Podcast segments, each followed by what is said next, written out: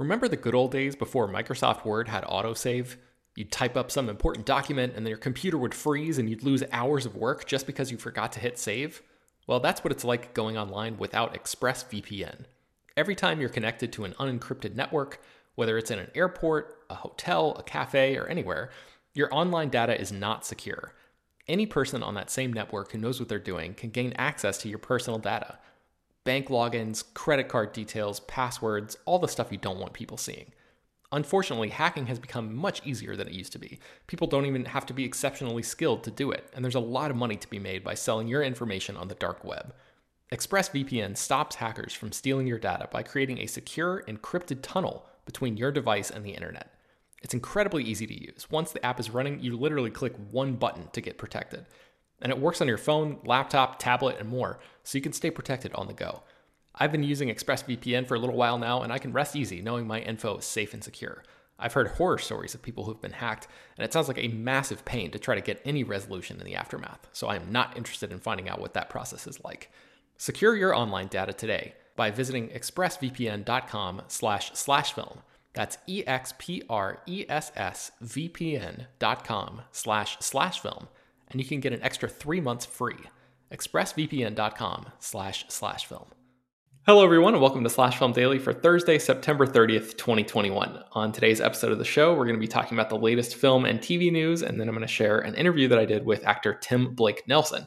My name is Ben Pearson. I am a senior writer at SlashFilm.com, and I am joined on today's episode by Slash Film senior writer and chief film critic Chris Evangelista. Hello.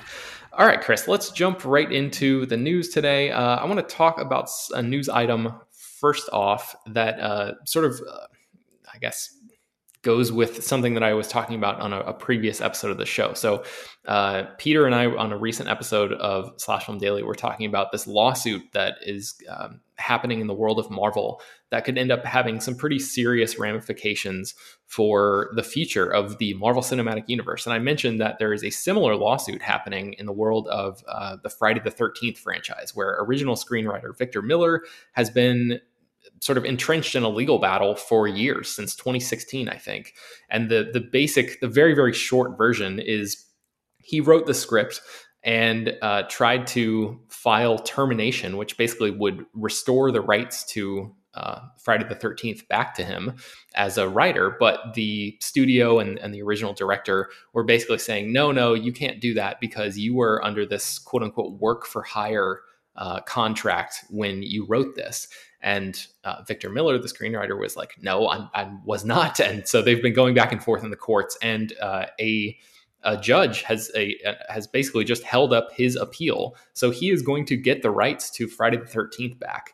Uh, as I mentioned on that episode with Peter, though, it's a little bit complicated when it comes to the Friday the Thirteenth franchise because basically what he what it seems like he'll be getting is the name Friday the Thirteenth but not really all of the iconography that is closely associated with that franchise because it took a few movies for Jason Voorhees to become the hockey mask wearing killer that we sort of know him as today primarily. So, uh, what do you think about this, Chris? I, I assume you've been sort of, uh, you know, checking in on on this lawsuit over the years as a big horror guy yourself. What do you think about just this story as it is right now? And then, what do you think about the future of what he could possibly do with the Friday the 13th name that doesn't involve what Jason original or you know uh, eventually became. Yeah, I don't know. Like I don't really want to see a Friday the 13th movie that doesn't have you know the iconography stuff in it. You know, I know you can make that, but I don't I don't think anyone wants that, honestly. Like if people want a new Friday the 13th movie, they want, you know, the stuff, the stuff they're they're familiar with. So yeah. I can't imagine uh, you know a film without that. You know, I you know I would love a new Friday the Thirteenth. It's been a long time. I'd love a new you know Nightmare on Elm Street movie, but I'm also fine if you know those things just never come back because we get we have a lot of them. There are a lot of Friday the Thirteenth movies, and you know it wouldn't be the worst thing in the world if we didn't have more. Yeah, it's just wild to think that like maybe Victor Miller could relaunch the franchise, but with an entirely different um, like main character, main villain, even. And I, I, wonder if he would be bold enough to try something like that, because, like you mentioned, when people go to a Friday the Thirteenth movie, they are, are, expecting to see Jason. But what if he creates out of whole cloth a new, you know, uh, Bob the slasher knife killer or something. I don't know. You know, uh, like would people riot? Would people be like uh, intrigued enough to check something like that out? I don't know. Um, I assume you know, uh, horror fans, Chris, you can speak to this more than I am, but they seem like an open-minded bunch. But do you think the um, the horror community? How do you think a horror community might react to something like that? I don't think they'll uh, want that, but I don't. You know, I could be wrong. You know, I, you know, I no, I, I honestly don't think anyone wants that. Okay, all right. Let's move on to uh, something that Sylvester Stallone has been talking about doing for a long time. He has been working on a director's cut of Rocky Four, and now there's some new news about that. What's going on there, Chris? Yes, we're getting a new cut of Rocky 4, which also has a new title, and that title is Rocky 4 Rocky versus Drago, the ultimate director's cut. Uh, so, this is, uh, as the title suggests, a director's cut of Rocky 4. It's going to deliver 40 minutes of never before seen footage from the film. And it also says, quote, the fight scenes are more intense, the music is more powerful, and the drama is heightened. Blah blah blah blah blah. And so I don't know, you know, why that would be different, but sure, whatever. Uh, so this is going to be screening nationwide via Fathom Events. Uh, you can buy tickets to it now if that's something you want to do. It's going to be uh, available also on demand and digital everywhere on Friday, November 12th. Uh, the the theatrical screenings is, are going to be on November 11th. Okay, so that's like a one night only theater yeah. experience. Okay. Um, so what do you make of this, Chris? 40 minutes. That seems like an awful long time, doesn't it?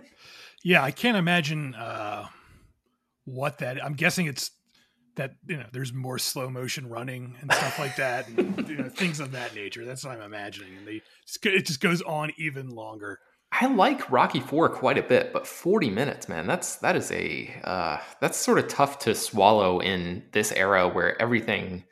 I mean, I know that that the '80s have a reputation for um, for bloat and excess, but it feels like today's modern blockbusters uh, sort of have have carried that torch, and everything feels way too long today as it is already. So going back to something from that period and adding that much time, man, I don't know. I mean Stallone is a really, really fascinating figure, and and he has uh, he has resurrected the Rocky character more than once, I think, in, in that franchise. So for him to to spend all this time specifically on this movie for this director's cut is intriguing to me on one level, but man, that, that 40 minutes is like a, a big hump to get over. So uh, I'm curious to see what people think about this. And I, I, think I'll probably like wait to see what the general reaction is before I like dive into a director's cut of Rocky 4. But um, all right, let's talk really quickly about Apple TV Plus. So there have been some reports and, and sort of um, expectations and and uh, and and maybe even like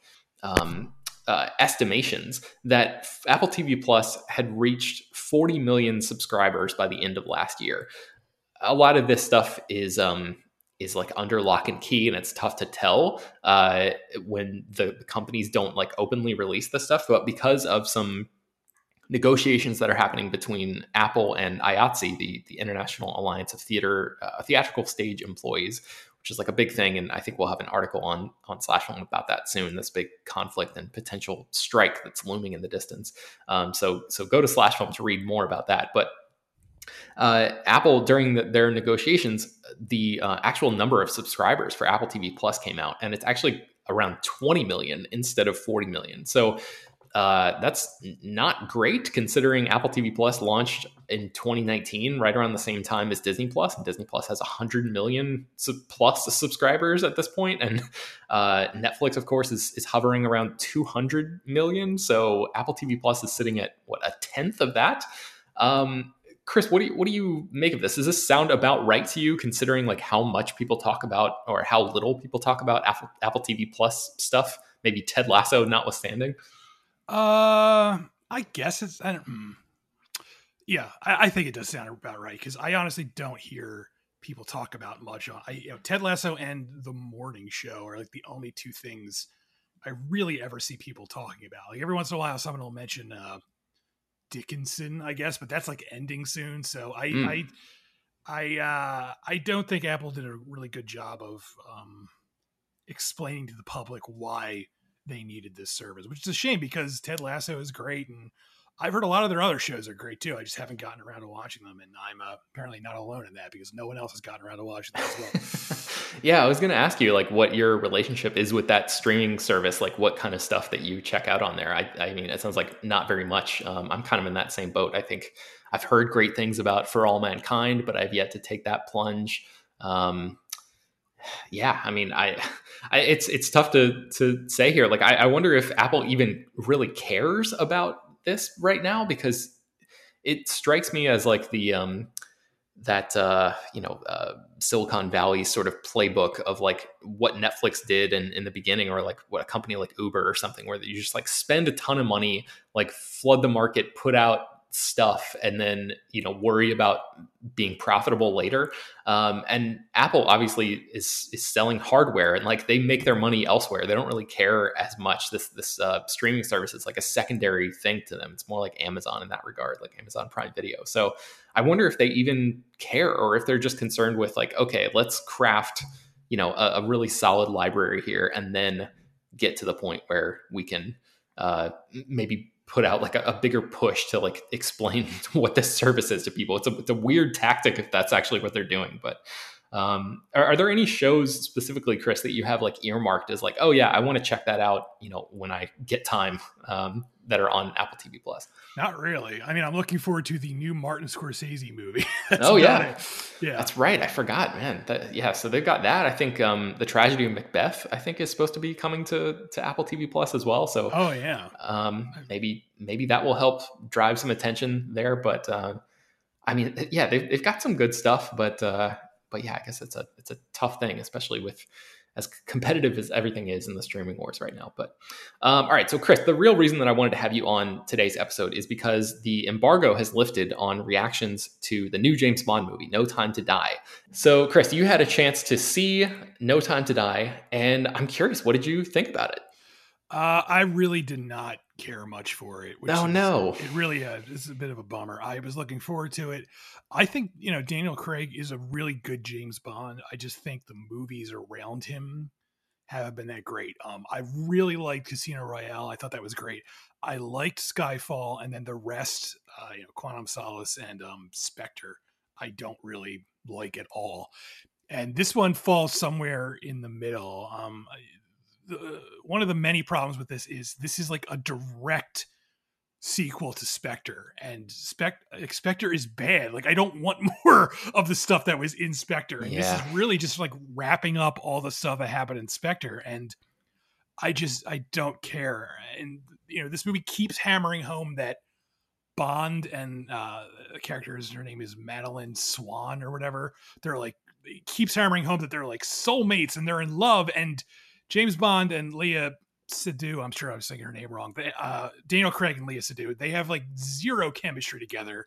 they're, they're, you know, they're they're drastically different in age, first of all. So, and you know, I, that doesn't bother me as much as some seems to bother some people, but uh, in movies. But here, it's it's really noticeable because she just looks like his daughter, but he's like always like making out with her, and it's just mm. like it's really weird. And uh, I just, you know, I, I don't need James Bond to be monogamous i guess i'm saying.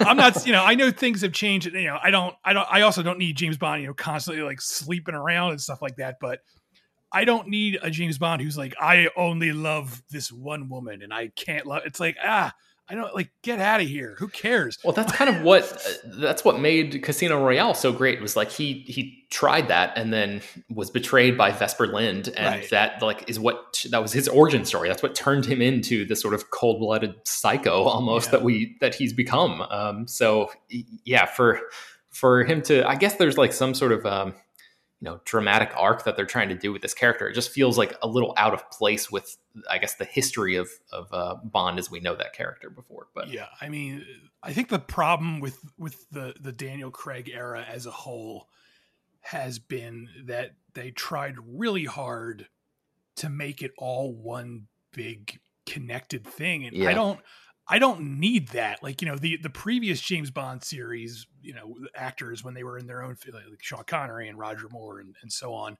those films had like you know loose connections but they weren't telling like one story across multiple movies. It, they were basically standalone films.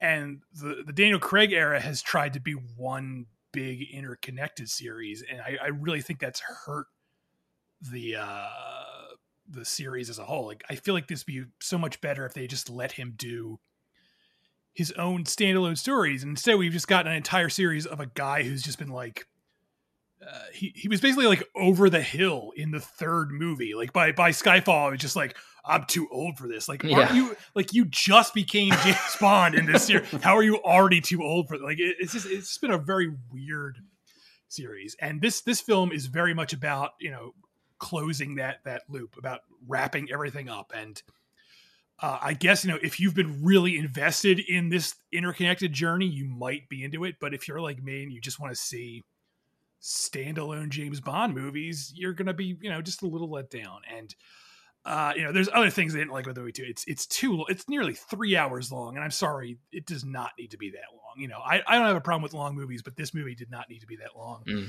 Uh, Rami Malek's villain is just really boring, just really really boring character. Who's he, he's like barely in the movie too. Like, uh, I guess because it's so long, there's like two whole acts where he doesn't really figure into it at all, and then Mhm. Then he shows up and it's like who cares about this guy? Like i don't give a shit. So i don't know. Like you know i i, I loved casino royale I'll always like that one but uh you know i'm i'm very curious to see where the series goes from here and i think after everyone gets to see it they're also going to be very curious because uh they're going to have to do something different now because this you know they can't just be like new bond new adventures. They're going to have to really think outside the box i'm very curious to see how they they go about it Well, that's disappointing. Um, I guess I, I should mention we have a big uh, early buzz article on the site rounding up a ton of reactions and stuff. And Chris, you're certainly not alone in in feeling let down and disappointed by this movie. But there are some folks out there who really love this. So maybe, like you're saying, they're just more invested in in that interconnected story or something. Um, so yeah, I mean. James Bond, like a new Bond movie, is such an event that I, I don't think uh, we're going to convince people one way or the other. Like people have probably made up their minds about whether or not they're going to see this. But the one question that I did have for you, Chris, is what did you think about um, Cary Joji Fukunaga, the director of this? Um, I've been really impressed by a lot of the stuff that he's made in the past. What did you think about his direction here? Um, it's okay for the most part. Uh, the action looks pretty good, and you know, visually it looks good in general. Um, but I didn't really get a sense of him as a filmmaker here. Like I've seen his other work, and I've I've liked it. I really loved what he did on um, True Detective that first season, Mhm. but. I don't want to say this movie feels like anonymous, but I don't really, I still don't really have a sense of him as a filmmaker. I, I guess I need to see more from him before I can really get a grasp on what he does. I mean, the movie looks good. It's not like it's like, oh, this looks like shit, you know. And you know, the action is certainly coherent, which can't be said for you know other movies in this series, like Quantum of Solace, which is Yeah. like the action, like the opening chase scene in that movie. There are so many cuts you can't figure out what the hell is going on, and thankfully, the action in this one isn't like that. It's a lot clearer. So yeah, it's it's well directed for what it is, but I didn't come away from this being like, oh, I can't wait for this guy to make more movies. Like I want to see him do something he can put his own stamp on, I guess, because this really does feel like he's trying to follow a formula, and I'd rather see him do, you know, something different. You know, Yeah. makes sense. Yeah, yeah, yeah.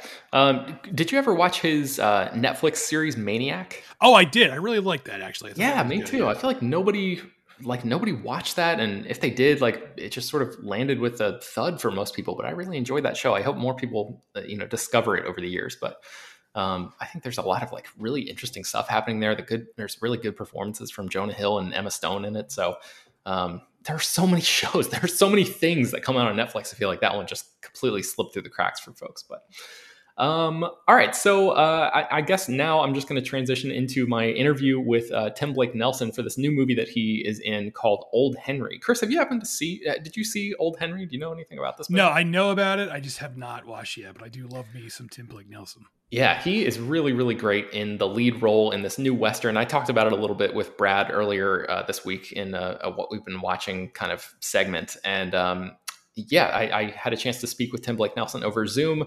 Um, oh, oh, Chris, uh, I mentioned uh, when I was doing research for uh, the interview with Tim Blake Nelson, I stumbled across the fact that he directed O, the uh, yes. Shakespeare adaptation that we were talking about on that recent yeah. episode of the podcast. I had no idea. Did you know that? Did you know? I did know that actually. Okay. Yeah. Oh man, I, I was that sort of blew me away. So I asked him a little bit about that, um, and he sort of shared some of his his memories about making that movie. We talked a little bit about uh, Guillermo del Toro's upcoming Nightmare Alley, which he's also in. Uh, and he uh, he shared with me that he um, has written a novel about. Uh, well, I'll, t- I'll let you I'll let him tell you what it's about. But. I, am very excited uh, to to read or you know yeah eventually read that book when it comes out. I think next year or maybe 2023. So um, yeah, here without further ado is uh, character actor Tim Blake Nelson. So let's get into it. Uh, first of all, congratulations on this movie. I really enjoyed it. I'm, I'm really excited for people to see it and especially to see your work in it because I thought you were outstanding in it. Um, I've heard you speak fondly in the past about being a character actor and the joys that come with not being the hero on screen. And I'm wondering if you missed that dynamic at all when you were making this movie. No, because I looked at this as a character part. Uh, I, I don't think I'll ever play a traditional leading man. I think that that every part I'll play will be, um, even if it's the lead in the movie, I look at it as a as a, a character role, and I'm I'm I'm delighted by that, and I, I feel especially blessed when the character role happens to be the lead role in the film. Yeah, uh, it's not essential for me, or I'd have no career because lead roles for character actors come along seldomly. Uh, but I never looked at this as uh, in any way in which you know where I thought, well, I'm the I'm the uh, I'm a leading man here. Mm-hmm. Um, this is a guy. He's a he's a dad trying to raise his son as best he can with a past he's trying to not only to hide but utterly to repress. Yeah. And because of an act of compassion, he fails to do so, and tragic events ensue. Um, I'm curious, like, it seems like there's something primal and elemental about a Western that is kind of tough to put into words. You know, there's such a rich cinematic legacy there. Did you feel any of that sort of ineffable Western magic while making this movie?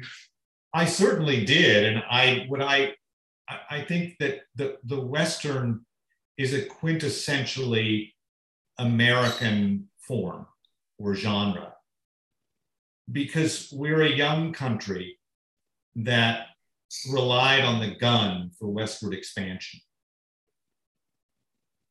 And for resources and um, and and land we had to move west. And we used the gun to accomplish that. Westerns also celebrate the, the, the iconoclast and the individual. And that too is essentially American. We prefer individual rights to the rights of the collective. That's one of the big issues, or you know, that separates us from from the Europeans. Yeah. Uh, and then finally, westerns are movies. Originally, they were books, but when we think of westerns, we really think of movies, and that's something that America brought to the world. Yeah. And it's all, you know, that's all inside of this genre. And then each generation gets to reinvent that genre and, and, and reflect itself through each new iteration of it. Uh, being a part of that tradition, particularly as a kid who grew up in Oklahoma and watched Sergio Leone movies every weekend, is um, is nothing short of an honor. Yeah. Um, you were rocking an absolutely incredible mustache in Old Henry, and I was wondering if you could tell me about the decision. Uh, you know how that decision was made, how that came to be. Uh, you want the truth of the matter? Sure. Yeah. so I knew I was going to play the part uh, about a year out, and so I decided, well, he's wanting to conceal himself. He's old Henry, so he's got some age on him. Um, I'm going to grow a beard and just let it grow for six months. And so I did so. And right before I started growing it, I was supposed to do a role for Guillermo del Toro in Nightmare Alley. And then COVID happened, and so the movie got pushed indefinitely. And finally, they decided, well, we're we're back up, and your dates are, I think it was uh, end of October. And I knew that I had, was going to be shooting Old Henry in November, and I had this monster beard. And so I sent Guillermo a picture, and he said, Can you trim it back? And I said, Yeah. He said, Great, then you can keep it. And then about three weeks later, he wrote and said, No, you've got to lose the beard. and I can tell you why, but it would spoil Nightmare Alley. So it, it, was clear that I couldn't have a big bushy beard just because of the scene, you know, the, just because of the part and people acting opposite me. Mm-hmm, mm-hmm. Uh, and so I lost the beard. And then when I got up there to shoot, he said, You got to lose the mustache too. And I said, Please, Guillermo. and we went back and forth. And finally, he assented and said, You know what? The mustache will actually be fine.